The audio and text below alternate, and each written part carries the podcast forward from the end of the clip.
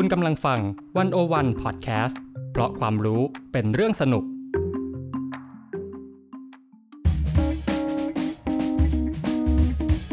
หากคุณกำลังมีความสัมพันธ์ซับซ้อนกับโลกใบนี้ America โลกร้อน is กัน back. เขาเอออยากเป็นผู้นำโลกครับครับใช่ไหมคำเย็น โลกจะแตกแล้วลูกเอ้ย มาสร้างความสัมพันธ์กับโลกใบนี้ไปกับพวกเรา กับจีนนรัชยาตันจพัฒกุล และมายการทีลาภูริวิกรัยในรายการ In In Relationship Relationship with with IR สวัสดีค่ะ คุณผู้ฟังกลับมาพบกันอีกครั้งนะคะ กับรายการ In Relationship with IR ตอนที่ 2 วันนี้พบกับจีนและไมค์เหมือนเดิมค่ะสวัสดีจ้าจีนสวัสดีไมค์เป็นไงบ้างช่วงนี้ work from home กัน โอ้ยเรา ไม่ค่อยได้เข้าออฟฟิศเราเบื่อมากเลยเนี่ย เราอยากกินชานมจะตายอยู่แล้ว แต่เราก็ไม่ได้สั่งเท่าไหร่เลยอะประเด็นอยู่ที่ชานมใช่ไหมไมค์ใช่ประเด็นอยู่ที่ชานมเลย อืม เนี่ย ชานมหวานเจี๊ยบไม่ได้กินเลย อืม สุดเซ็งอืม แต่ไมค์รู้ไหมว่าจริง ๆ แล้วชานมมันมีความลับอะไรบางอย่างอยู่ มันทำให้อ้วนใช่ปะก็หนึ่งก็ใช่ก็ถูกแต่มันมีอีกไมค์มันมีอีกไมค์คิดว่าอะไร ทั้งชานมทั้งน้ำตาลที่อยู่ในนม โอ้โห มันของโปรดเราทุกอย่างเลยอะเอาเป็นว่าจีนเล่าให้เราฟังหน่อยดีกว่าว่าความลับที่ว่าเนี่ยคือความลับอะไร อะเอาเข้าจริงแล้วเนี่ยเออมันก็เป็นความจริงที่ไม่ค่อยจะน่าสะดวกใจเท่าไหร่นักสำหรับชานมแล้วก็น้ำตาลที่อยู่ในชานมเนาะคือชานมนะเป็นผลผลิตของแรงงานทาสหยาดเหงื่อของอ๋อแรงงานที่ถูกกดขี่ในไร่ชา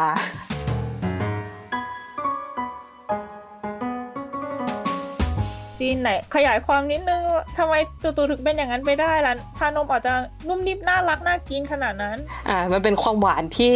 มีความขมขื่นอยู่ในนั้นเนาะก็จริงๆอะมันต้องเล่าย้อนกลับไปไกลอยู่เหมือนกัน ว่าไอความเจ็บปวดเจ็บช้ำของเอ่อเกษตรกรในไร่ชาเนี่ยมันมันมาได้ยังไง คือเราก็ต้องย้อนกลับไปมองระบบเศรษฐกิจแล้วก็ global supply chain ในระดับโลกเนาะว่าเออจริง ๆ ที่เราเห็นว่ามันมีคนที่ ทำงานในไร่ชา แล้วก็ถูกใช้งานอย่างไม่เป็นธรรม แล้วก็มีบริษัทที่ได้รับผลกำไรจากตรงนี้ไปในการผลิตชาอย่างเต็มที่เนี่ยเอ่อมันมาจากโครงสร้างระบบเศรษฐกิจที่มันไม่เท่าเทียมกันตั้งแต่สมัยก่อนเนาะก็ต้องย้อนกลับไปตั้งแต่ยุคอาณานิคมเลยเพราะว่าเพราะว่าไอ้ระบบแบบเนี้ยที่เราเห็นโลกสองโลกที่มันไม่เท่าเทียมกันเนี่ยมันมีต้นต่อมาตั้งแต่ยุคสมัยอาณานิคม ก็ย้อนกลับไปตั้งแต่ยุคสำรวจดินแดน ใหม่ของชนชาติยุโรปหลายชาติเลยในช่วงประมาณศตวรรษที่สิบห้าสิบหกสิบเจ็ดสิบแปดอะไรเงี้ยก็มีการล่าอาณานิคมในดินแดนต่างๆ ไม่ว่าจะเป็นเราก็จะเห็นว่าคนอังกฤษเนี่ยก็ย้ายรกรากไปตั้งถิ่นฐานในอเมริกาเหนือ มีชาติตะวันตกในภาคพื้นทวีปยุโรปหลายชาติเนี่ยไปล่าอาณานิคมในเอเชียใต้ ซึ่งก็อย่างที่รู้ว่าก็คือเจ้าอาณานิคมอังกฤษ มี อังกฤษฝรั่งเศสดัชเนี่ยไปล่าอาณานิคมในเอเชียตะวันออกเฉียงใต้ หรือว่าอเมริกาเองเนี่ยก็ลงมาข้างหลังบ้านมาในเขตแคริบเบียนแล้วก็ลาตินอเมริกาเหมือนกัน หรือว่าก่อนหน้าที่อเมริกาจะมาเนี่ยในอเมริกาใต้ก็จะเห็นเอ่อสเปนโปรตุเกสเนี่ยไปจองกระถินไปก่อนหน้านี้แล้วแน่นอนพลาดไม่ได้ ในแอฟริกาก็เป็นอีกหนึ่งแห่งที่ตกเป็นอาณานิคม หลายชาติเกือบจะแทบทั้งทวีปเลยทีเดียวจนถึงขั้นที่เรียกว่ามันมีเหตุการณ์ว่า African Scramble หรือว่ารุมแย่งคึงอาณานิคมนะระหว่างชาติ ยุโรปหลาย ๆ ชาติเขาก็มาแบ่งเค้กกันอะไรเงี้ย แต่ว่าก่อนอื่นก่อนที่จะเล่าต่อเนี่ยก็อยากจะพูดว่าทั้งหมดที่กำลังจะเล่าต่อไปเนี้ยมันมีการลดทอนรายละเอียดเยอะมากอย่างไม่น่าได้รับการให้อภัย ซึ่งซึ่งซึ่งที่เป็นอย่างเงี้ยก็คือแค่จะ ขยายภาพรวมอะไรอย่างเงี้ย แต่จริง ๆ ในรายละเอียดลงไปลึกๆ เนี่ย มันก็จะมีความต่างทางพื้นที่ ความต่างในรายละเอียดเหมือนกันว่าเออใครลงไปปกครอง ปกครองยังไง ใช้ระบบยังไง ระบบอาณานิคมลงไปทำงานยังไง สร้างความขัดแย้งตกทอดมามากน้อยขนาดไหน แล้วก็ยันไปถึงว่ามันให้ผลลัพธ์ออกมาแบบไหนด้วยอะไรเงี้ยทั้งในแง่โครงสร้างเศรษฐกิจแล้วก็การเมืองต่างๆ แล้วก็ที่มันจะส่งผลมาในเส้นทางการพัฒนาเศรษฐกิจ ในของแต่ละที่อะไรอย่างเงี้ยเออแล้วนอกจากนี้มันก็ยังมีวิธีการมองโลกมองระบบผลิตเนี่ยในหลาย ๆ แบบอะไรเงี้ยวิธีที่เราเอามาคุยกันวันนี้มันก็จริงๆมันก็เป็นวิธีมองอีกวิธีหนึ่งเนาะที่อยากจะชวนชวนมองชวนเล่าด้วยกัน ถ้าเกิดว่าเออคุณผู้ฟังอยากมีอะไรจะแลกเปลี่ยนหรือว่ามีอะไรอยากจะพูดคุยกับเราก็สามารถแลกเปลี่ยนได้เลยค่ะ อืม กลับไปที่อาณานิคมเนาะ ถ้าพูดอย่างรวมๆที่สุดเลยคือทำไมมันถึงเกิดการล่าอาณานิคม ก็คือพื้นที่เหล่านี้มันมีทรัพยากรแล้วก็พวกวัตถุดิบทางการเกษตรเนี่ยที่มันสร้างเงินได้ค้าขายได้ดี เป็นที่ต้องการในโลกตะวันตกในตั้งแต่ตอนล่าอานิคม แล้วก็มีการค้าขายทาสในยุคแรกเนี่ยคือมันก็จะมีแรงงานที่เอาไว้สร้างผลผลิตทางการเกษตรได้ แล้วก็เอาไอ้พวกวัตถุดิบพวกนี้ไปผลิตสินค้าต่อ อย่างที่ พูดเมื่อกี้ใบชาละหนึ่งน้ำตาลด้วย กาแฟด้วยช็อกโกแลตยาสูบเครื่องเทศต่างๆ ระยะแรกเราก็จะเห็นการเทรด วัตถุดิบธาตุแล้วก็สินค้าที่เป็น end product ในหมุนเวียนกันไปกันมา ซึ่งเอาแล้วทำไมเขาถึงไม่ปลูกเองกันที่ทวีปตัวเองล่ะก็เพราะว่าพวกสินค้าพวกนี้มันเป็นสินค้าที่ผลิตกันได้ในเขตร้อนเท่านั้น แล้วก็แต่ก็กลับเป็นที่ต้องการอย่างมากในโลกตะวันตกอะไรอย่างเงี้ยเออก็เลยกลายเป็นว่า ต้องมีการล่าอาณานิคมเกิดขึ้น แต่ทีนี้พอระบบอาณานิคมมันพัฒนา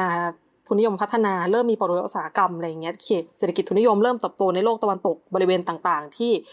ถูกล่าอาณานิคมเนี่ยก็อย่างที่ได้เล่าไปแล้วว่ามันมีแรงงานทาสและทรัพยากรมันก็เลยถูกเข้าไปผนวกอยู่ในระบบทุนนิยม ในระบบการผลิตกลายเป็นฟันเฟืองหนึ่งของการผลิตแล้วก็พัฒนาระบบเศรษฐกิจโลกในฐานะระบบทาสเนาะ คือแรงงานราคาถูกแล้วก็แรงงานทาสเนี่ยจริง ๆ เป็นของหวานของระบบผลิตแบบทุนนิยมด้วยซ้ำเพราะว่าเอ่อยิ่งราคาแรงงานถูกเนี่ยมันยิ่งสร้างกำไรแล้วก็สร้างความมั่งคั่งในการผลิตลดต้นทุนในการผลิตได้อะไรอย่างเงี้ยแล้วก็แล้วก็ทำราคาได้ดีในการส่งออกขายในตลาดโลกอีกอะไรเงี้ย พูดอีกอย่างหนึ่งก็คือการพัฒนาระบบทุนนิยมเนี่ยมันก็ต้องอิงอาศัยระบบอาณานิคม แล้วก็ระบบทาสในการพัฒนาพูดง่ายๆก็คือมันก็เป็นมรดกมาจนถึงทุกวันนี้เนาะว่าพอมันพัฒนามาจากระบบอาณานิคม แล้วเนี่ยมันก็ยังเห็นโครงสร้างเห็นร่องรอยอะไรบางอย่างอยู่ ที่เราเห็นว่ามันมีคนสองฝั่งที่มีอำนาจมากกว่า กับคนที่ตกอยู่ภายใต้อาณานิคมที่มีอำนาจน้อยกว่าเนี่ยเพราะฉะนั้นน่ะในชุดความสัมพันธ์แบบเนี้ยเราก็จะเห็นสิ่งที่เรียกว่า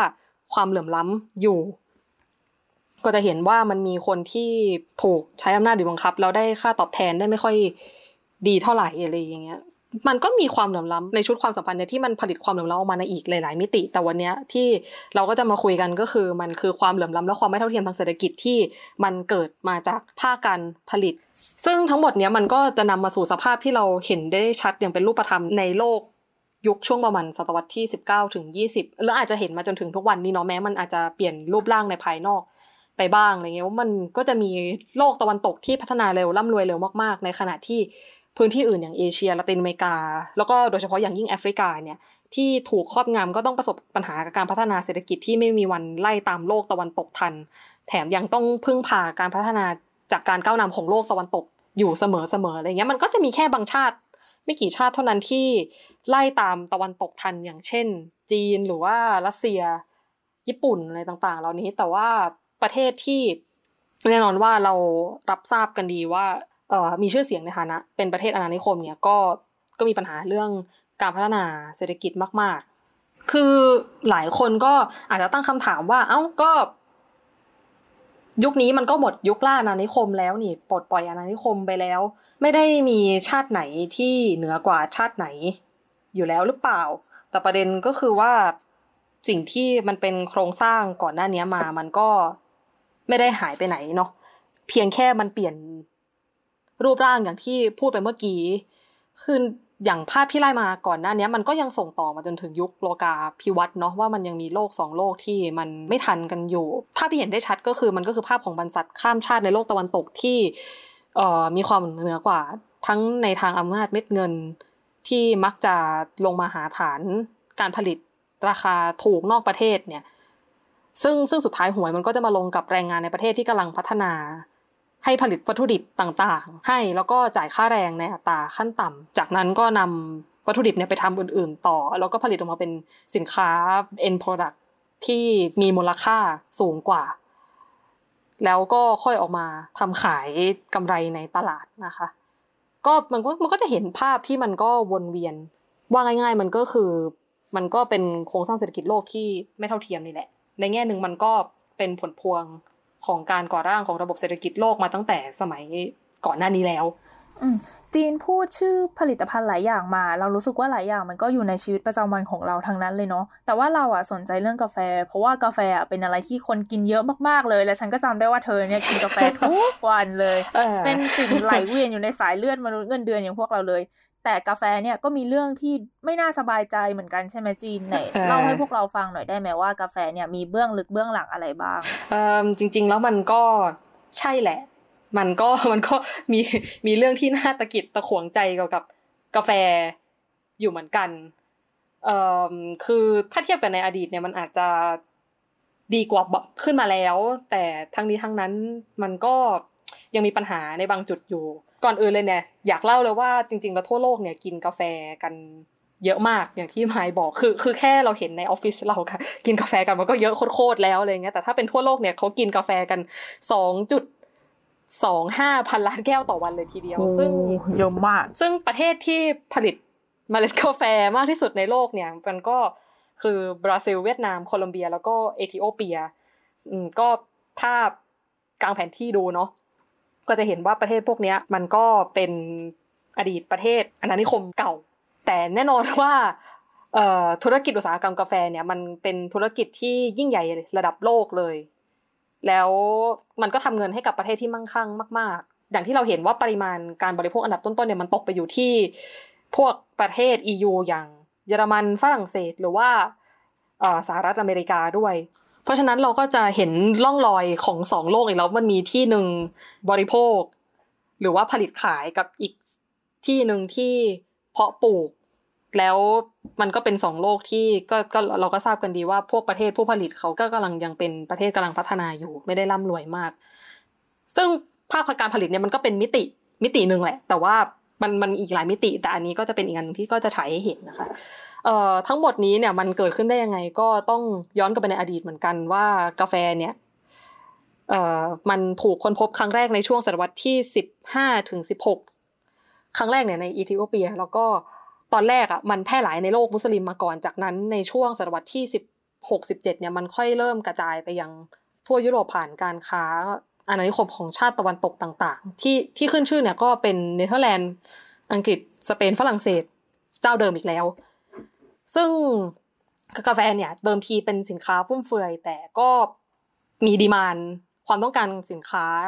สูงมากๆเหมือนกัน มันก็เลยนำมาสู่ระบบการผลิตแรงงานทาสต่างๆ มีการนำทาสแอฟริกา มาใช้แรงงานในไร่กาแฟเพื่อผลิตผลผลิตทางการเกษตร แล้วก็ค่อยนำไปแปรรูปในที่อื่น แล้วก็กลับมาวนขายแอฟริกาอีกครั้งหนึ่งอะไรเงี้ยซึ่งวิธีนี้เริ่มต้นจากเจ้าอาณานิคมสเปนในแคริบเบียนแล้วก็ละตินอเมริกาจากนั้นเจ้าอาณานิคมอื่นก็เลยลอกกันบ้านตาม ไปอย่างโปรตุเกสในบราซิล อังกฤษในจาเมกาหรือว่าฝรั่งเศสในเฮติอะไรเงี้ย แต่ว่าทั้งนี้ทั้งนั้นที่ที่ส่งออกเยอะสุดในโลกสมัยก่อนเนี่ยก็คือก็ก็ก็ยังเป็นบราซิล แล้วก็แล้วก็ยังเป็นบราซิลจนถึงทุกวันนี้ เสร็จแล้วต่อมาเนี่ยพอในศตวรรษที่ 19 มันเริ่มมีการปฏิวัติอุตสาหกรรมเนี่ยกำลังการผลิตมันก็เพิ่มขึ้น กาแฟก็เปลี่ยนจากสินค้าฟุ่มเฟือยไปเป็นสินค้าที่ ทุกคนเข้าถึงได้เพิ่มมากขึ้น มันกลายเป็นสินค้าในชีวิตประจำวันในโลกตะวันตก บริโภคกันทุกครัวเรือนอะไรอย่างเงี้ย แต่แน่นอนว่ายอดขายที่เพิ่มขึ้นก็ไม่ได้ช่วยให้แรงงานที่ผลิตสินค้าเหล่านี้มีชีวิตที่ดีขึ้นมากเท่าไหร่ ไม่ค่อยได้ประโยชน์ อะไรจากปริมาณการค้าที่สะพัดขึ้นมากเท่าไหร่ ซึ่งถึงแม้ว่าจะมีการเลิกทาสไปแล้วในช่วงประมาณปลายศตวรรษที่ 19 ก็ตามเนาะแล้วหลังจากนั้นมันก็ตามมาด้วยการปลดปล่อยอาณานิคมต่างๆ นานาอะไรเงี้ยแต่ว่าโครงสร้างอุตสาหกรรมกาแฟแบบเนี้ยที่มันมีคนผลิตแล้วก็มีคนที่ทำกำไรแบบนี้เนี่ยมันก็ไม่ได้ หายไปไหนเลยทีเดียวก็อย่างที่เกินไปตอนต้นว่ามันมันเปลี่ยนรูปร่างเนาะว่าจากเจ้าอาณานิคมมันกลายมาสู่บรรษัทข้ามชาติขนาดยักษ์ไม่กี่บริษัทที่คุมทั้งอุตสาหกรรมอยู่ แล้วก็รับกำไรงามๆไป ในขณะที่ระบบท่าที่ถูกวางไว้ก่อนหน้านี้ที่ถูกใช้แรงงานในไร่ มันก็กลายเป็นพื้นฐานระบบเพาะปลูกในประเทศกำลังพัฒนาที่ถูกกำหนดค่าแรงไว้ต่ำๆทั้งๆที่งานงานหนัก แล้วเสร็จแล้วเนี่ยวัตถุดิบที่ที่ผลิตออกมาเนี่ยก็นำไปผ่านกระบวนการต่างๆ ขายต่อเยอะแยะ โอเค ถ้าย้อนกลับมาดูภาพในปัจจุบันเนี่ยก็จะเห็นว่ากว่า 80%ของเมล็ดกาแฟทั่วโลกเนี่ยมันมาจากไร่กาแฟของเกษตรรายย่อยกว่า 25 ล้านรายเนาะซึ่งในจำนวนทั้งหมดเนี่ย60%ของเกษตรกรรายย่อยมีพื้นที่ในการทำในการทำไร่เนี่ยแค่ 5 เอเคอร์ เท่านั้นแล้วมันก็เป็นอย่างนี้มานานพอสมควรแล้วเหมือนกัน แต่ทีนี้เนี่ยเมล็ดกาแฟเนี่ยมันส่วนมากมันมาจากการเพาะปลูกของเกษตรรายย่อยก็จริง แต่จริง ๆ แล้วถ้าไปดูในภาพอุตสาหกรรมกาแฟเนี่ยเออมันมีมันมีบริษัทเพียงไม่กี่เจ้าเท่านั้นที่ควบคุมอุตสาหกรรมนี้อยู่อะไรเงี้ยอย่างข้อมูลจากในปี 2014 เนี่ยมันก็มีข้อมูลระบุไว้ว่ามันมีแค่ 3 บริษัทเท่านั้นที่เอ่อคั่วกาแฟกว่า 40%ของโลก แล้วก็มีเพียง 5 บริษัทเท่านั้นที่คุมการค้าขายเมล็ดกาแฟทั่วโลกอะไรเงี้ยซึ่งซึ่งมันหมายความว่ามันมีคนจัดการความมั่งคั่งตรงนี้อยู่ไม่กี่คน เท่านั้น พอย้อนกลับไปดูเนี่ยกาแฟจริง ๆ แล้วมันเป็นสินค้าที่ต้องผ่านกระบวนการหลายขั้นตอนมากเลยตั้งแต่ปลูกเก็บแปรรูป แล้วค่อยนำไปวางขายตามร้านเนี่ย ซึ่งพอมันผ่านกระบวนการหลาย ๆ ต่อแบบเนี้ยมันมันหมายความว่ามันมีเงินเพียงส่วนเล็กๆ จากการขายเท่านั้นเนี่ยที่ตกถึงมือเกษตรกรเขาว่ากันว่ามันมีว่าเกษตรกรเนี่ยได้เงินแค่ประมาณ7ถึง10%เท่านั้น หรือว่าอาจจะต่ำถึง 3%ได้ซ้ำจากเงินที่ขายจากเอ่อ product สุดท้ายแล้วอย่างสมมติถ้าซื้อกาแฟสตาร์บัคเนี่ยเขาว่ากันว่าถ้าซื้อกาแฟสตาร์บัคเพิ่มช็อตเนี่ยผู้ผลิตจะได้ตังค์ไปแค่สองเปอร์เซ็นต์จากราคาที่เราจ่ายให้สตาร์บัคเท่านั้นอะไรเงี้ยก็แปลว่าคนที่เริ่มผลิตคนแรกที่สุดเนี่ยเอ่อได้อะไรจากวงจรห่วงโซ่การขายตรงเนี้ยน้อยที่สุด แล้วที่สำคัญเนี่ยราคาเมล็ดกาแฟมันยังต่ำลงเรื่อยๆตลอด แล้วมันก็ไม่มีแนวโน้มที่จะขึ้นเลย โดยเฉพาะใน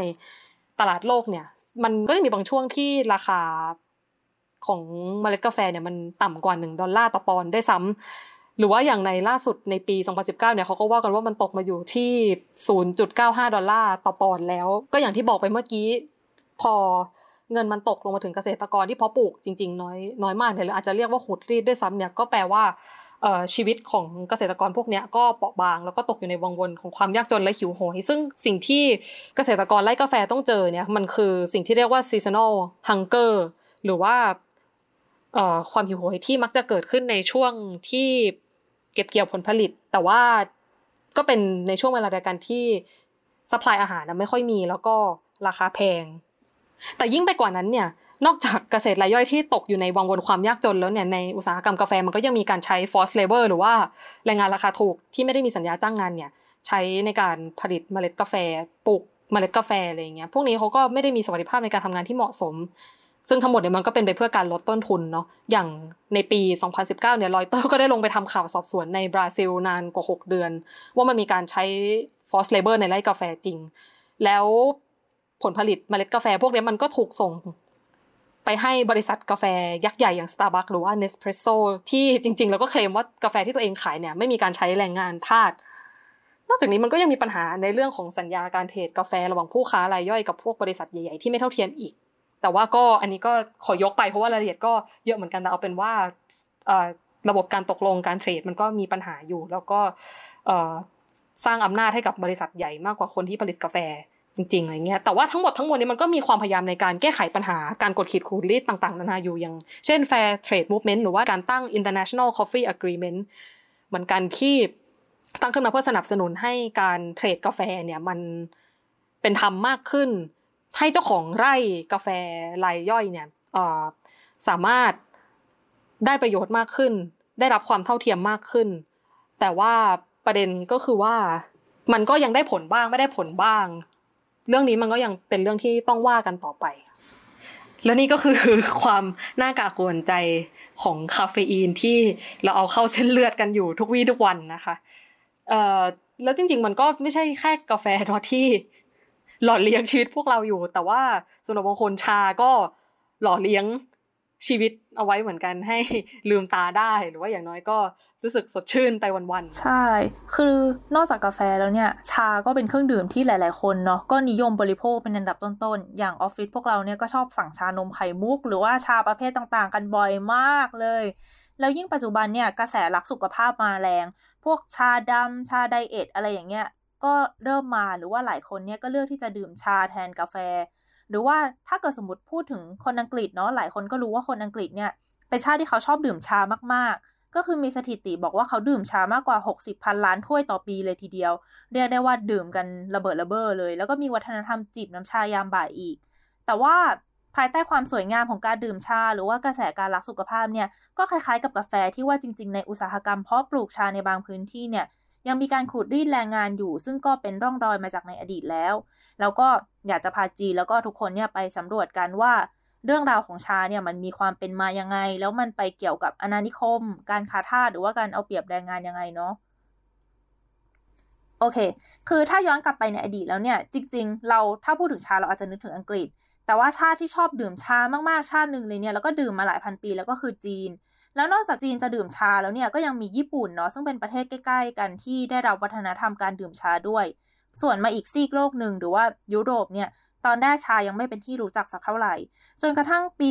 1662 นะคะหรือว่าศตวรรษที่ 17 เนี่ย เจ้าหญิงกาตารีนาแห่งบากังซ่านะคะ จากโปรตุเกสเนี่ย แต่งงานกับพระเจ้าชาวที่ 2 แห่งอังกฤษ ช่วงนั้นนี่แหละที่ชาเนี่ยเรียกได้ว่ากลายเป็นเครื่องดื่มที่กลุ่มชนชั้นสูงชาวอังกฤษเนี่ยนิยมดื่มกัน ซึ่งจริงๆแล้วเนี่ยชาอาจจะไม่ได้อยู่นานขนาดนั้นเนาะถ้าไม่ได้มีเรื่องน้ำตาลเข้ามาด้วย ซึ่งเดี๋ยวจริงๆเราจะเล่าเรื่องน้ำตาลต่อ แต่ว่า กลับมาที่เรื่องชาต่อ นอกจากชาจะเป็นที่นิยมในหมู่ชนชั้นสูงแล้วเนี่ย ชายังเป็นสินค้าแรก ๆ ด้วยที่พ่อค้าชาวดัชเขาซื้อจากทริปตะวันออกไกลของเขาในช่วงศตวรรษที่ 17 ตอนนั้นเนี่ยก็เรียกได้ว่าชาเป็นเครื่องดื่มยอดนิยม ทั้งในฐานะที่ชาเนี่ยเป็นชา หรือว่าในฐานะเมนู exotic ที่ขายอยู่ในร้าน coffee shop ของยุโรป หรือว่าตอนนั้นก็มีมิชชันนารีชาวโปรตุเกสที่เดินทางมาเอเชียเนี่ยเขาก็นำเมล็ดชากลับไปที่โปรตุเกสแล้วก็กลายเป็นสินค้าเหมือนกัน ทีนี้ฟังมาจนถึงตอนนี้แล้วทุกคนอาจจะเริ่มสงสัยว่า แล้วอาณานิคมเนี่ยมันเข้ามาเกี่ยวข้องเมื่อไหร่ จริง ๆ ช่วงนั้นเนี่ยมันเริ่มขึ้นในช่วงศตวรรษที่ 18 คือตอนนั้นเนี่ยชาเป็นที่นิยมในอังกฤษมาก และเขาก็ชอบบริโภคกันแบบใส่น้ำตาลกับนมด้วย แต่ประเด็นก็คือเมื่อกี้เราพูดถึงจีนใช่ไหมว่าจีนเนี่ยเป็นประเทศแรกๆที่เริ่มดื่มชา ตอนนั้นเนี่ยจีนผูกขาดการผลิตชาไว้แบบเป็นเจ้าผูกขาดเลย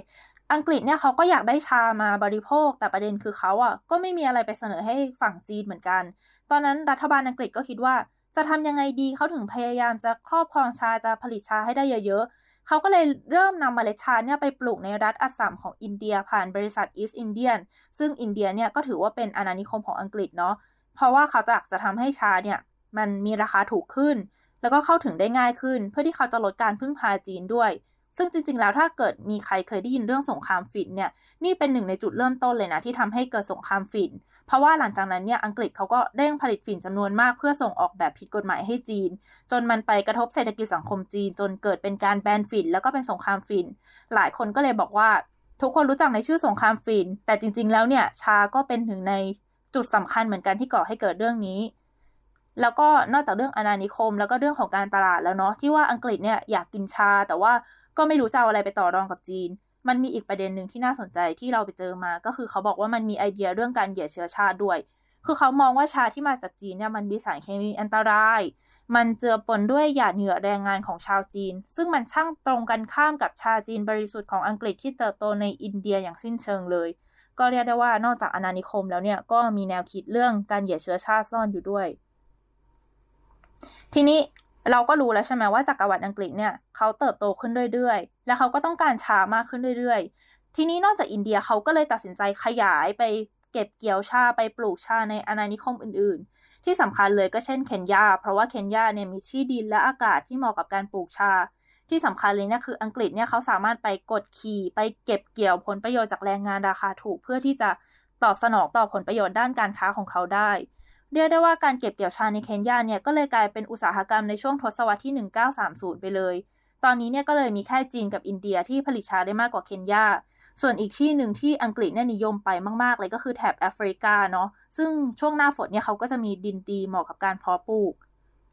เราเห็นแล้วว่ามันเกิดการกดขี่ขึ้นในยุคอาณานิคม แล้วปัจจุบันเนี่ยอาณานิคมได้รับอิสรภาพกันหมดแล้วก็จริง แต่ว่าปัจจุบันเนี่ยก็อย่างที่จีนบอกไปเนาะว่ามันมีโลกหนึ่งที่ได้ประโยชน์มากกว่าอีกโลกหนึ่งที่ถูกกดขี่อย่างอุตสาหกรรมชาในอินเดียเนี่ยมันมีผลสำรวจว่าแรงงานเขายังได้ค่าแรงต่ำแล้วก็ถูกเอารัดเอาเปรียบอยู่ แล้วก็ยังมีการข่มเหงแรงงานนะคะ เพื่อที่เขาเนี่ยจะได้สินค้าราคาถูก เพื่อที่ว่าจะเอาสินค้าราคาถูกเนี่ยไปส่งให้ห้าง หรือว่าส่งให้แบรนด์ต่างๆ เพื่อที่จะเอากำไรเนาะแล้วแรงงานบางคนเนี่ยก็ถูกบังคับให้ทำงานด้วย ต้องเจอกับความรุนแรงทางเพศ หรือว่าอยู่ในสภาวะที่สุขอนามัยไม่ดี หรือว่าเราเคยได้ยินชาซีรอนกันใช่ไหมที่มาจากศรีลังกา อันนี้ก็ดังมากๆศรีลังกาเนี่ยผลิตชาได้เรียกได้ว่าเป็นอันดับต้นๆของโลกเลย คือประมาณ 300 ล้านกิโลกรัมต่อปี แล้วการเพาะปลูกชาในศรีลังกาเนี่ยก็มีการเอาเปรียบแรงงานเช่นกันเนาะเพราะว่าเจ้าของไร่เนี่ยเขาอยากได้แรงงานจำนวนมาก คือปัจจุบันเนี่ยเขาได้ค่าแรงวันละประมาณ 3.5 ปอนด์แล้วต้องเก็บใบชาให้ได้อย่างน้อย 18 กิโลเลย แต่จริง ๆ แล้วเนี่ยก็มีคนบอกด้วยนะว่าสีลังกาถือว่าจ่ายเยอะแล้วนะ จ่ายเยอะกว่า3ประเทศแรกก็คือจีน อินเดีย เคนยา ซึ่งผลิตชาแบบได้เป็นอันดับต้นๆของโลกซะอีก แต่ว่าถึงบอกว่าเยอะกว่าเนี่ย แต่ก็ยังได้ค่าแรงขั้นต่ำอยู่ดี ก็มีคนพยายามออกมาเรียกร้องให้ปรับค่าแรงขึ้นเหมือนกัน แต่ว่าก็อย่างที่เราพอเดาออกนะคะ ก็ยังไม่ถึงจุดที่เขาต้องการ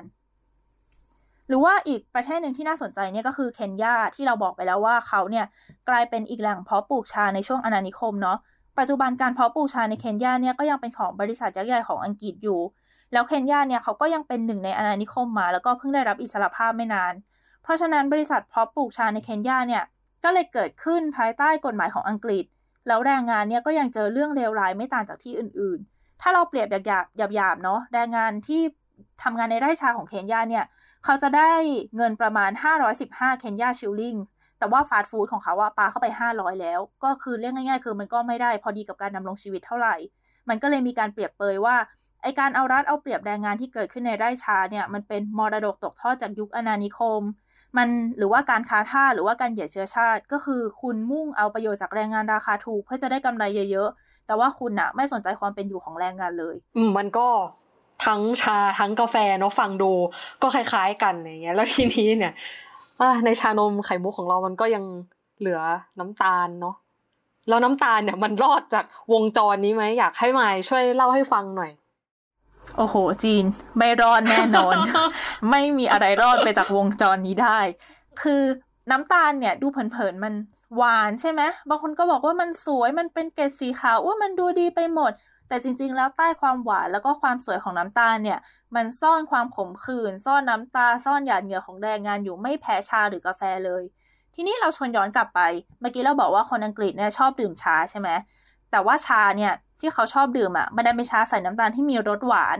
แล้วก็ฝั่งยุโรปตะวันตกอะเขาก็ชอบบริโภคน้ำตาลเช่นกัน นี่ก็เลยทำให้น้ำตาลเนี่ยเขาเข้ามามีบทบาทในเศรษฐกิจสังคมสมัยใหม่ในช่วงนั้น แต่ทีนี้มหาอำนาจยุโรปเขาชอบบริโภค แต่ประเด็นคือเขาไม่มีแรงงานราคาถูกที่จะเอามาปลูกได้ และเขาก็ไม่มีที่เพาะปลูกด้วย เพราะว่าอ้อยที่จะเอาไปใช้ทำน้ำตาลเนี่ย จะเติบโตได้ดีในสภาพแวดล้อมที่ร้อนแล้วก็ชื้น ต้องมีอุณหภูมิมากกว่า 80 องศาฟาเรนไฮต์และมีฝนตกเป็นประจำ ทีนี้ถามว่าแล้วทำยังไง ตอนนั้นเนี่ยน้ำตาลก็เลยกลายเป็นของหรูหราราคาแพง ต้องนำเข้ามาจากที่อื่นเนาะ แล้วก็เลยกลายเป็นว่ามีแต่คนรวยคนชนชั้นสูงมากๆที่เขาจะจ่ายได้ แต่ว่าก็เช่นเดียวกับกาแฟชา แล้วก็อีกหลาย ๆ เรื่องในประวัติศาสตร์เลย ที่พอมหาอำนาจยุโรปเขาต้องการสินค้ามากขึ้น แต่เขาไม่สามารถทำเองได้ แล้วเขาจะทำยังไงคำตอบอยู่ที่อาณานิคมและการค้าทาสค่ะ อีกแล้ว อีกแล้วใช่อีกแล้ว เหมือนหนังม้วนเดิมเนาะแต่ว่าอืมจริง ๆ ก็ฉายให้เราเห็นอะไรหลาย ๆ อย่าง เลยว่ามันซ่อนความขมขื่นของแรงงานไว้ยังไง เดี๋ยวเราชวนจีนกับคุณผู้ฟังเนี่ย ย้อนกลับไปช่วงศตวรรษที่ 15 ตอนนั้นสเปน สเปนเนี่ยเขาเริ่มต้นสร้างไร่อ้อยที่เกาะคานารี ซึ่งเกาะนี้เนี่ยก็เป็นเกาะที่เขาไปยึดคนอื่นมานั่นแหละ แล้วทุกคนคงพอเดาออกนะว่าเกาะนี้เขาก็มีชนพื้นเมืองอาศัยของเขาอยู่ก่อนแล้วว่า แล้วถามว่าสเปนทำยังไง ตอนช่วงท้ายๆของศตวรรษที่ 15 สเปนก็เอาคนท้องถิ่นมาเป็นทาสเลยค่ะ แล้วก็ยังนำทาสจากที่อื่นเนี่ยมาช่วยทำงานในไร่อ้อยด้วย ช่วงหลังนะคะ ทั้งโปรตุเกสทั้งฝรั่งเศส และแน่นอนว่าก็คืออังกฤษก็ตามสเปนมาเลย เอาคนจากแอฟริกาเนี่ยมาทำงานเป็นทาสแล้วก็ทำงานในไร่อ้อย ซึ่งเราขอบอกไว้ว่าชาติที่เป็นผู้เล่นหลักในสนามการค้าท่าอะไรเนี่ยคืออังกฤษ เพราะว่าเขามีกองทัพเรือที่ใหญ่โตเนาะและจักรวรรดิเขาเนี่ยก็ขยายตัวออกไป ตอนนั้นเนี่ยอาณานิคมของอังกฤษนะคะเขามีคำเรียกน้ำตาลคำหนึ่งว่าทองสีขาว และไอ้ทองสีขาวนี่แหละที่เป็นเครื่องขับเคลื่อนการค้าทาสแล้วทำให้คนแอฟริกาจำนวนมากเลยต้องทำมาหากินอยู่ดีๆจู่ๆก็ถูกพาตัวมายังทวีปอเมริกาในช่วงต้นศตวรรษที่ 16 ซึ่งช่วงต้นศตวรรษที่ 16 นะคะ ทุกชาติในแคริบเบียนเนาะซึ่งส่วนมากก็จะอยู่ในอเมริกาใต้เนี่ยเขามีน้ำตาลเป็นพืชส่งออก ซึ่งเขาก็ได้รับอิทธิพลมาจากมหาอำนาจยุโรปนั่นแหละเขาประมาณคร่าวๆเลยนะจีนว่าช่วงศตวรรษที่ 16 เนี่ย คนในจาเมกา 60%เลยเป็นทาสแล้วก็ต้องไปทำงานเกี่ยวกับการผลิตน้ำตาลด้วย คืออยากกินน้ำตาลมากขนาดนั้นเลยดูอืมพอมาถึงศตวรรษที่ 17 เนาะแรงงานแอฟริกาเนี่ย ซึ่งส่วนมากก็เป็นแรงงานทาสถามว่าต้องมาทำอะไรมาปลูกอ้อย เรียกได้ว่ามากกว่าครึ่งหนึ่งของทาสแอฟริกันเนี่ยถูกใช้แรงงานในไร่อ้อย น้ำตาลก็เลยเรียกได้ว่าเป็นผลิตภัณฑ์หลักๆ ในทวีปอเมริกาที่ทำมาจากทาสและถามว่านอกจากได้น้ำตาลจำนวนมหาศาลเอามากินกันให้ฟันผุแล้วเนี่ยเกิดอะไรขึ้นต่อ การค้าทาสก็เฟื่องฟูตามไปด้วยนะคะ กลับมาที่อังกฤษเจ้าอาณานิคมของเราเนี่ยตอนแรกอังกฤษเนี่ยเขาตั้งอาณานิคมที่บาร์เบโดสเนาะซึ่งตอนแรกเนี่ยเขาใช้เพื่อปลูกยาสูบเหมือนที่เขาเคยทำมาแล้วในอเมริกา แต่ว่าต่อมาราคายาสูบมันตกอะทำยังไง ก็เปลี่ยนมาผลิตน้ำตาลเหมือนเดิม แล้วจุดจุดเด่นของอ้อยเนี่ยคืออ้อยไม่ได้เลือกดิน คือยาสูบอะอาจจะเลือกดินแต่อ้อยอะไม่ได้เลือกดิน แค่ขอว่าสภาพอากาศร้อนและชื้นก็พอ เพราะฉะนั้นดินในบาร์เบโดสเนี่ยเลยไม่มีปัญหาสามารถปลูกอ้อยได้ แต่ก็แน่นอนว่าพอเขามาปลูกอ้อยเนี่ยก็ต้องแลกกับการที่มีคนมาเป็นทาสจำนวนมาก ยิ่งเร่งการปลูกอ้อยก็ยิ่งมีทาสเยอะมาก คือเขาประมาณเลยว่าคนแอฟริกามากกว่า 20,000 คนกลายเป็นทาสแล้วก็ถูกขนส่งไปทั่วแอตแลนติก และที่สำคัญก็คือมาที่ไร่อ้อยที่บาร์เบโดสด้วย หรือว่าอีกหนึ่ง case classic ที่ได้รับการพูดถึงกันเยอะเลยเนาะพอพูดถึงไร่อ้อยก็คือไร่อ้อยในแถบแคริบเบียน เพราะว่ามันเป็นนกลไกสำคัญของเศรษฐกิจในช่วงศตวรรษที่ 18-20 เลย ก่อนในแคริบเบียนส่วนมากเนี่ยจะมีทุ่งอ้อย แล้วแรงงานหลักที่มาผลิต มาปลูกอ้อยเนี่ยก็คือทาสแอฟริกันเหมือนเดิมนะคะ เป็นอย่างนี้จนกระทั่งมีการล้มล้างการใช้แรงงานทาสเลย แล้วที่สำคัญเนี่ยคืออ้อยอะเป็นผลผลิตที่เขาจะโตได้ดีที่สุดถ้าคุณปลูกเขาในไร่เพาะที่ใหญ่ แล้วก็ใช้แรงงานจำนวนมาก ตอนนั้นไม่เลยมีคำเรียกเลยว่าอาณานิคมน้ำตาล เพราะว่าชาติอาณานิคมเนี่ยก็อยากกินน้ำตาลกันเหลือเกิน แล้วก็เอาทาสมามันเยอะเหลือเกินนะคะ เพื่อมาปลูกอ้อย แม้ว่าอังกฤษเนี่ยจะยกเลิกทาสไปแล้วในปี 1807 แล้วก็มีการยกเลิกอย่างเด็ดขาดในปี 1833 แต่ก็เหมือนกับที่จีนเล่าเรื่องกาแฟ หรือว่าที่เราเนี่ยพูดเรื่องชาเป็นเมื่อกี้ที่มรดกของอาณานิคม และการค้าทาสเนี่ยยังหลงเหลืออยู่ เพราะว่าถ้าเรามาดูอ้อยเนี่ย อ้อยเป็นพืชที่เกษตรกรที่ปลูกเนี่ยได้ราคาต่ำ คนงานที่ปลูกก็ได้ค่าแรงต่ำ เพราะฉะนั้นเนี่ยเราสันนิษฐานได้เลยว่าพวกเขาอะไม่มีเงินพอที่จะใช้ชีวิตดี ๆ ได้ ตัวอย่างก็เช่น ปี 2015 เนาะ มีการไปสำรวจไร่อ้อยในคอสตาริกา เขาพบว่าคนที่เพาะปลูกอ้อยเนี่ยต้องทำงานหนักตั้งแต่เจ็ดโมงครึ่งถึงเที่ยงทำให้เขาเนี่ยเจอปัญหาความเครียดจากความร้อน คือเราคงจินตนาการได้ว่ามันร้อนขนาดไหน โดยเฉพาะในช่วงเก็บเกี่ยว ซึ่งก็จะส่งผลกระทบต่อร่างกายอย่างแน่นอนในระยะยาว หรือว่าคนที่ทำงานในบราซิลเนี่ยเขาได้เงินแค่ประมาณ 1,079บาซิเลียนเรลต่อเดือนเนาะหรือประมาณ 223 ปอนด์ซึ่งก็แน่นอนว่าเขาอะใช้จ่ายไม่พอ ก็ต้องเลือกว่าจะเอาที่อยู่อาศัยเอาอาหารหรือว่าเอาสุขภาพ ไม่ต้องพูดเลยว่าถ้าเกิดเรื่องฉุกเฉินจะทำยังไง เพราะว่าเงินไม่พอ เพราะฉะนั้นเนี่ยการค้าท่าสมาถูกยกเลิกไปแล้วก็จริง คือไม่มีการกวาดต้อนคนข้ามมหาสมุทรมาแล้ว หรือว่าไม่มีการทำเป็นอาณานิคมแล้วอะไรอย่างนี้ แต่ว่าปัจจุบันอะแรงงานในเศรษฐกิจสังคมสมัยใหม่ก็ยังโดนเอารัดเอาเปรียบกดขี่อยู่ดี ทีนี้ เราคุยเรื่องกาแฟ เราคุยเรื่องชา เราคุยเรื่องน้ำตาลไปแล้ว ไม่รอดนสักอย่างหนึ่ของโปรดเราไม่รอไม่ดรสัอกดอย่าสังกอย่าง และที่สำคัญก็คือมีของโปรดอีกอย่างหนึ่งที่เราเชื่อว่าจีนก็ชอบเราก็ชอบใครๆก็ชอบก็คือช็อกโกแลต แต่เราก็ได้ยินว่าช็อกโกแลตก็ไม่รอดเหมือนกันจีนเล่าให้เรากับคุณผู้ฟังฟังหน่อยได้ไหมว่าช็อกโกแลตเนี่ยไม่รอดยังไงเอ้อปวดใจอะแต่ก็ก็ต้องเล่าเนาะอะคือดูอย่างในโลกสมัยใหม่ก็ ก็อาจจะดูไม่มีอะไรเนาะคือจาก ถ้าเราไปดูทั้งโลกเนี่ยเขาว่ากันว่าเจ็ดสิบเปอร์เซ็นต์ของเอ่อเมล็ดโกโก้เนี่ยที่ถูกผลิตออกมาในตลาดโลกเนี่ยมันมาจากประเทศแอฟริกันตะวันตกต่างๆ เช่น Ivory Coast หรือว่าที่อาจจะรู้จักในอีกชื่อหนึ่งว่าโกตดิวัวร์มาจากกาหน้ามาจากไนจีเรีย แล้วก็มาจากแคเมอรูนในเนี้ยเออซึ่งในทั้งหมดเนี่ยเขาก็บอกว่า Ivory Coast แล้วก็กาหน้าเนี่ยเป็นสองประเทศที่ผลิต เมล็ดโกโก้ออกมาเนี่ยมากกว่าครึ่งของเมล็ดโกโก้ที่อยู่ในตลาดโลกเลยทีเดียว แล้วนอกจากประเทศแอฟริกาตะวันตกต่างๆเนี่ยมันก็มีอินโดนีเซียอีกที่หนึ่งที่ก็เป็นแหล่งปลูกเมล็ดโกโก้เหมือนกันในโลกสมัยใหม่ แต่ทีนี้เนี่ย อันนี้คือรายชื่อของผู้ที่ผลิตเมล็ดโกโก้ออกมาได้เยอะที่สุดใช่ไหมแต่พอปรากฏไปดูว่ารายชื่อที่ผลิตช็อกโกแลตออกช็อกโกแลตแท่งออกมาขายมากที่สุดทั้งหมดเนี่ยมันกลับเป็นอเมริกา เยอรมัน เบลเยียม แล้วก็สวิสซึ่งแปลว่าอะไรมันมันเหมือนกับว่าเราเห็นโลกสองโลกอีกแล้ว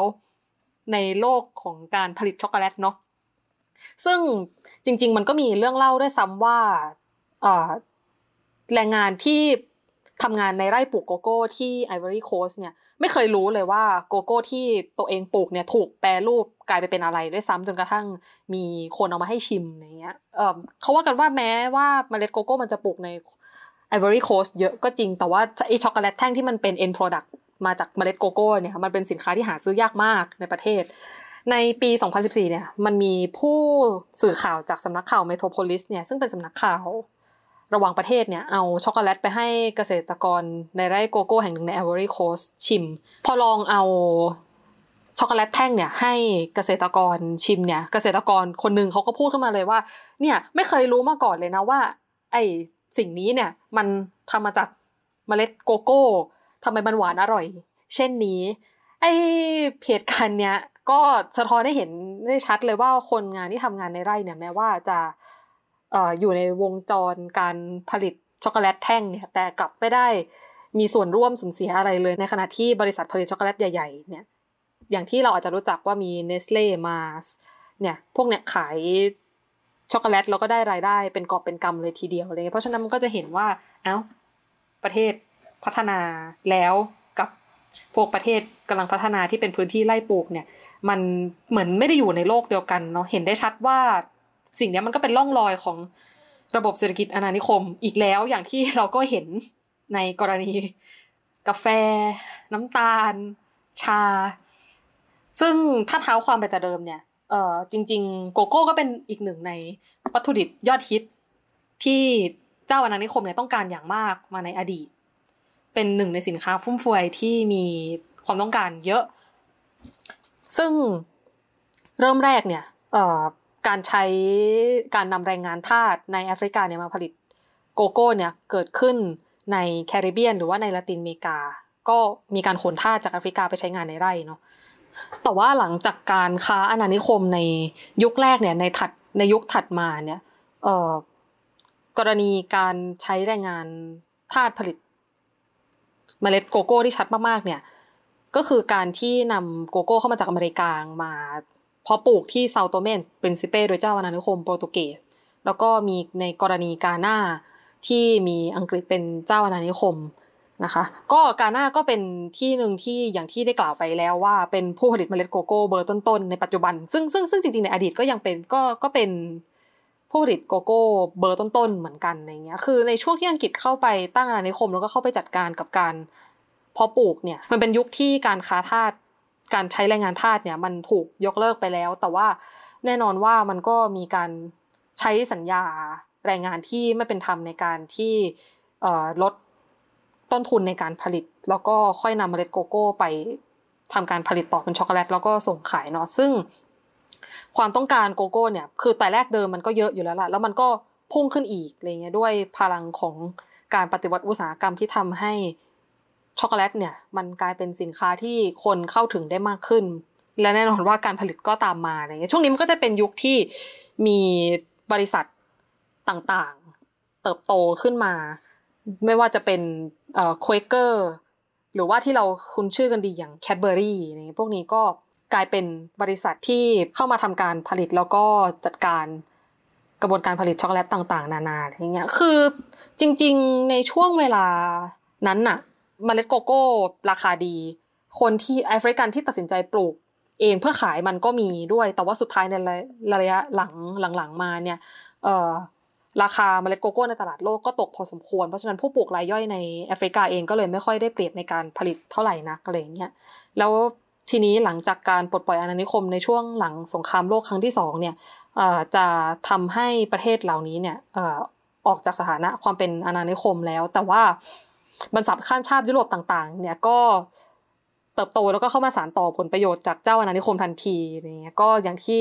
กล่าวไปแล้วมันก็มี Cadbury แล้วก็ที่รู้จักกันดีก็คือเนสเล่แล้วก็ Mars Corporation ซึ่งตรงนี้หมายความว่าแม้ว่ากาหน้าแล้วก็ประเทศแอฟริกันตะวันตกอื่นๆเนี่ยก็ยังจะตกอยู่ใน supply chain แบบเดิมในอุตสาหกรรมช็อกโกแลตก็คือก็อยู่ในวงจรแบบอาณานิคมต่อไป ก็ก็ก็จะเห็นว่าแรงงานในแอฟริกันตะวันตกยังคงทำงานหนักได้ค่าตอบแทนน้อย ไม่ค่อยเป็นธรรมเท่าไหร่ ว่ากันว่าเอ่อมีรายได้เพียงแค่9.40 ดอลลาร์ต่อวันเท่านั้นในขณะที่มีครอบครัวขนาดใหญ่ต้องดูแล แล้วนอกจากนี้มันก็ยังมีงานวิจัยในปี 2018 ของมหาวิทยาลัยเชฟฟิลด์ที่เขาไปคุยกับคนงานในไร่โกโก้กว่า 74 แห่งในกาหน้าออกมาด้วยว่า ก็พวกเขา แรงงานเหล่านี้เนี่ยก็ยังมีค่าแรงอยู่ต่ำกว่าเส้นยากจนทั้งๆทที่ในตลาดช็อกโกแลตเนี่ยเป็นตลาดที่ทำกำไรได้เยอะมาก สภาพการทำงานก็ย่ำแย่ แล้วก็จากงานวิจัยชิ้นนี้เนี่ยคนงานไล่โกโก้อีก 23%ก็ยังบอกด้วยว่าทำงานโดยไม่ได้ค่าจ้าง แล้วก็อีก 95%เนี่ยก็ไม่รู้ว่าไล่โกโก้ที่ตัวเองทำงานเนี่ยเซอร์ติฟายหรือเปล่า ก็เราก็จะเห็นว่า ต่อให้เปลี่ยนมือคนเนี่ย คนที่ผลิตก็ยังถูกกดค่าแรงเพื่อที่จะลดต้นทุนเนาะแล้วก็นำไปสู่การทำกำไรในตลาดช็อกโกแลตหลังจากที่นำเมล็ดโกโก้ไปแปรรูป แล้วก็กลายเป็นช็อกโกแลตแท่ง หรือที่หนักกว่าการกดค่าแรงให้ต่ำลงไปอีกก็คือ มีการใช้ forced labor แล้วก็มีการใช้แรงงานเด็กด้วย ซึ่งซึ่งซึ่งซึ่งในกรณีของช็อกโกแลตเนี่ยการใช้แรงงานเด็กค่อนข้าง โดดเด่นพอสมควร อย่างล่าสุดเมื่อต้นปีที่ผ่านมาเนี่ยมาเนสท์เล่แล้วก็เฮอร์ชี่ก็เพิ่งถูกฟ้องในอเมริกาว่าขูดรีดแรงงานเด็กอย่างมากในการผลิตเมล็ดโกโก้ในไอวอรีโคสต์อะไรอย่างเงี้ยซึ่งวงจรตรงนี้เนี่ยมันก็เหมือนจะออกไปได้ยากเหมือนกันเพราะว่าในงานวิจัยของมหาวิทยาลัยเชฟฟิลด์เนี่ยก็ได้บอกไว้อีกว่า การที่มีระบบในการจ้างแรงงานราคาต่ำแบบนี้เนี่ยเพื่อที่จะ สร้างผลกำไรเนี่ยมันก็วนกลับไปตรงจุดเดิมอีกว่า มันกลายเป็นการสร้างความต้องการแรงงานที่มีราคาต่ำเพิ่มขึ้นเรื่อยๆ ก็เหมือนกับยิ่งยิ่งยิ่งต้องการแรงงานราคาถูกเนี่ยก็จะยิ่งต้องการเพิ่มขึ้นไปอีกเพิ่มขึ้นไปอีก แล้วก็นำไปสู่ระบบการจ้างงานที่ไม่เป็นธรรมเนาะทั้งนี้ทั้งนั้นเนี่ยโกโก้มันก็มีความพยายามที่จะ สร้าง fair trade แล้วก็มี movement ไม่ต่างจากกาแฟเลยแต่เพื่อเพื่อที่จะประกันค่าแรงประกันคุณภาพชีวิต หรือว่าการค้าขายที่เป็นธรรมขึ้นอย่างเงี้ย แต่ก็อย่างที่ทราบกันดีว่าเรื่องนี้มันก็ยังเป็นเรื่องที่ต้องดูต่อไปในอนาคตนะคะอ่าแล้วนี่ก็คือความจริงอันเจ็บปวดของช็อกโกแลตเนาะของกินของโปรดของพวกเราอีกอย่างหนึ่งก็ไม่รอดสักอย่างเท่าที่เราคุยกันมาวันนี้ จริง เรากะจะสั่งชานมไข่มุกตอนบ่ายพอดีเลยเนี่ยเลือกร้านไว้แล้วด้วยกะว่าเนี่ยคุยเสร็จจะไปสั่งตอนนี้แล้วว่า เดี๋ยวเราขอไว้ก่อนดีกว่า เพราะว่าเรื่องที่ฟังเนี่ยมันก็น่าเศร้าจริง ๆ เป็นความขมขื่นในความหวานจริง ๆ ด้วยอืเนาะมที่ก็ก็ดีเพรสพอสมควรเขาก็ไม่รู้เหมือนกันว่า จะหาคาเฟอีนจากไหนมาทดแทนดี จริงจริงโอเค วันนี้เราก็คุยกันมาพอสมควรแล้วนะคะ และนี่ก็คือทั้งหมดใน In Relationship with IR EP 2 วันนี้จริงกับไมค์ก็ขอตัวลาไปก่อน และพบกันเดือนหน้านะคะสำหรับวันนี้ สวัสดีค่ะ สวัสดีค่ะ